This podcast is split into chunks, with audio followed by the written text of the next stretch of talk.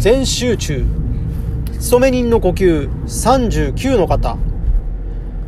上司が勝手に作ったローカルルールで翻弄される。中森悟の全力疾走ラジオ。この放送は勤め人かつ投資家の中森悟が可処分時間可処分所得の最大化を目指し試行錯誤していくそんな姿をお届けしている番組です。はい、えー、本日のですね、えー、勤め人の呼吸シリーズなんですが、えー、まあ、これはですね、まあ、上司もですね、え会社、もしくは自分が、まあ、任された職場をですね、えー、の秩序を守るためにですね、ローカルルールというのも必要になってくるというのはわかるんですけれども、まあ、それがですね、えっ、と、時々、ちょっと、あの、自分の、ま、希望とですね、え勝ち合うことがありまして、えそこに翻弄されてしまっている、まあ、勤め人が、えどっかにいるぞというですね、そんなことがお伝えしたいという、お話でした。えーはい。で、えっ、ー、と、今日はですね、どんな話をしようかということなんですけれども、えっ、ー、と、趣がちょっと変わりましてですね、ちょっと文章の、まあ、作り方というかですね、私が、まあ、文章を作成するときに、えっ、ー、と、どんなことをですね、意識しているのかっていう、そんな、まあ、話をしていきたいなというふうに思います。えー、というのはですね、えと、実はあの、私ですね、あの、ケンビアというですね、不動産投資家さんがよく、えっ、ー、と、見るですね、えー、サイトがあるんですけれども、えっ、と、そちらのですね、失敗告白というコーナーにですね、え記事を、まあ、掲載をさせていただきまして、で、それがですね、まあ、今日、あの掲載されたんですけれども、今日前編で明日が後編ななんですが、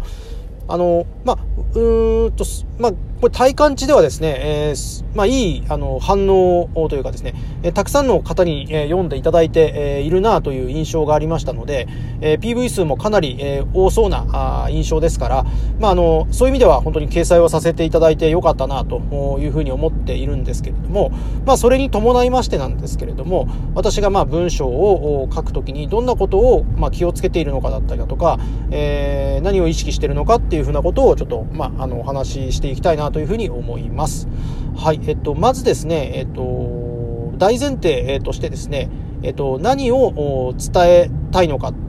ていうことを、えっと、まずはしっかりとブレずに把握するっていうことですね。えー、何をこの文章で伝えたいのかということをですね、えー、まずはしっかりと、まあ、自分自身があの分かっているということですね。で、えっ、と、もちろんですね、書いている途中でですね、あの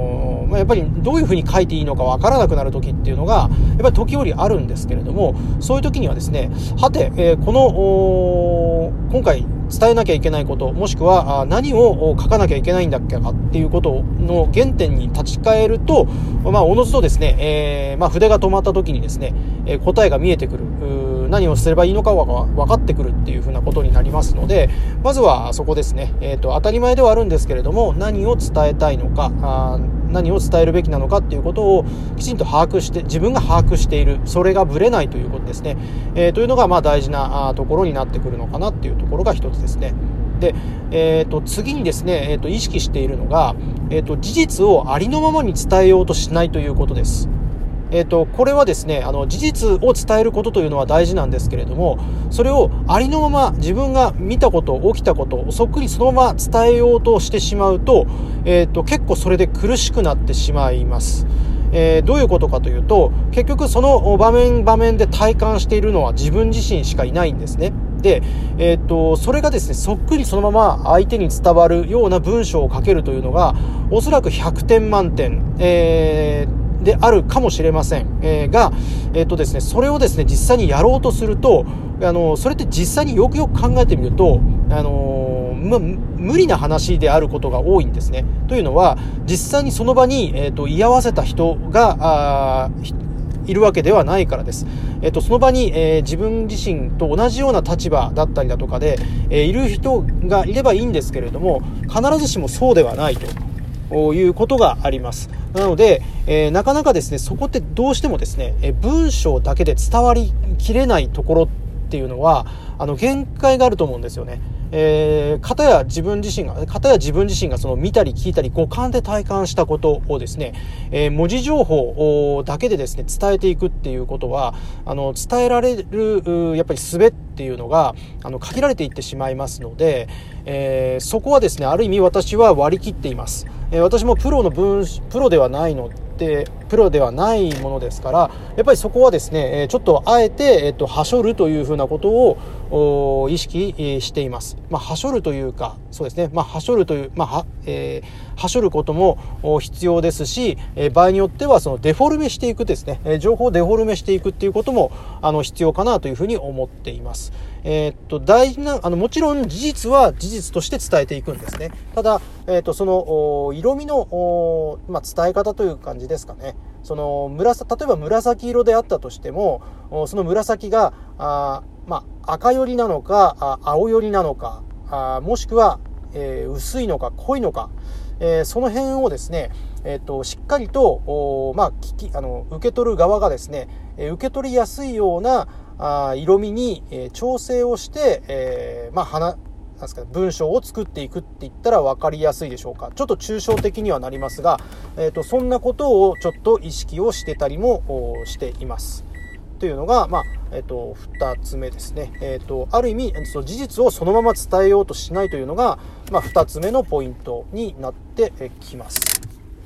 で、えっ、ー、と、続いてなんですけれども、えっ、ー、と、3つ目としては、えっ、ー、と、なん、なんだろうな。えっ、と、まず1つ目、ちょっと待ってくださいね。えっ、と、さっきね、あの、自分でこれを伝えようって思ったことがあったんですけれども、うんと、そこがですね、ちょっと今すっ飛んでますね。えっ、と、1つ目が、まずは、えっ、と、事実、えっと、まあ、何を伝えたいのかっていうことを、えっと、把握するということと、事実を、その事実のありのままをそのまま伝えようとしないということですね。で、えー、そうそう、三つ目に関してなんですけれども、えっと、もう3つ目も、まあ2つ目もちょっと被ってるところはあるんですけれども、えー、っとですね、そうですね、情報を、あの、その伝えたいところをしっかりと、その、まあ、ある意味強調して伝えるということですね。これは、あの、まあ、多少、その話を盛るというふうなことかもしれませんし、あとは、えー、っと、まあ、うんと、嘘にならない程度で、えっ、と、実際の事実と、事実とはちょっと異なるような、あまあ、表現方法を使ったりとかっていうふうなことも、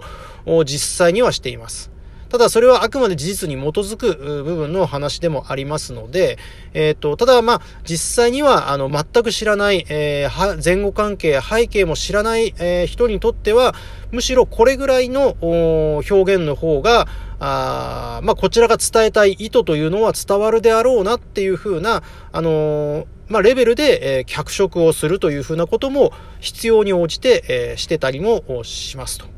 いうところですね。えー、というのが3つ目になります。まあ、えっ、ー、と、大体まあその、この3つですかね。えっ、ー、と、まあ何を伝えたいのかがブレずに把握、自分が把握しているということ。えー、ありのままあ伝えようとはしないということ。で、必要に応じて、えー、脚色をつけるというか、まあ、情報を、まあ、デフォルメしていくっていうことですね。えー、そういう部分あそ、そこをちょっと意識をしているということですね。え、が、私がまあ文章を作るにあたって、え、意識しているんですね。で、まあ、目的としては、しっかりと相手に伝える、伝わるということが、えっ、と、大事な文章ということですね。これがまあ、ももう少しじ、うんと、事実ベースなあところが必要なところであれば、またちょっと考え方が違います。例えば、あの、まあ、ビジネス文書である経緯書ですね。えー、謝罪とかするときに、えー、いついつに何々をしました、いついつに何々をしましたとかっていうふうなことであれば、もう本当にそこは細かくですね、事実ベースを、まあ、時系列で、え、記入していく必要がありますが、ありますし、えー、その時はその時ですね、またちょっと考え方が違ってくるのかなというふうには思います。えー、ただまあ、えっと、今回に、えー、今回というかですね、えー、今回私が顕微屋さんに出させていただいた、まあ、文章というのは、えっと、実際にそのことの経緯であったりだとかっていうことよりは、まあ、その時に何が起きて、えっと、どんな風に対応して、え結果どうなったのかっていうふうなことを、まあ、あの、伝えていく、もしくはその体験自分自身の起きたことだったりだとか、体験、えー、もしくはその時に自分が、え、ー、と、揺れ動いた感情とか心情っていうのを、え、ー、と、しっかりと読んでいる人に疑似体験してほしいというふうな、あの、意図があったので、えっ、と、今回はそのような、あまあ、あの、さっき申し上げたことを意識してですね、えお話を、あ、まあ、記入をさせていただいたということになります。はい。えー、というわけで、あの、もし、あの、ケンビアさんのですね、えー、コラム、まだ読んでいない方がいらっしゃいましたらですね、えー、ぜひ読んでいただければなというふうに思います。えっ、ー、と、私が、あまあ、見たり聞いたりした体感したことをですね、えー、ちょっと、あの、疑似体験できるような、あそういった、まあ、文章になっていると思いますので、えー、ぜひ、えー、目を通してみてください。はい、えー、それでは、えっ、ー、とですね、えっ、ー、と、この番組のスポンサーは、本日は、あケンビアさんの、えっ、と、失敗告白、え、こちらの提供でお送りさせていただきたいな、というふうに思います。えっ、と、まあ、ケンビアさんの方での、まあ、スポンサーというふうなことは別に受けてはいないんですけれども、えっ、と、まあ、私が、まあ、今回貴重な機会をいただいたので、え今日は、あのケンビアさんの失敗告白のスポンサーということでお送りさせていただきました。はい、えー、それではですね、えー、ぜひ、あの、明日もですね、え掲載されますので、え、そちらの方も見ていただければと思います。では、次回のコラムもお楽しみに。では、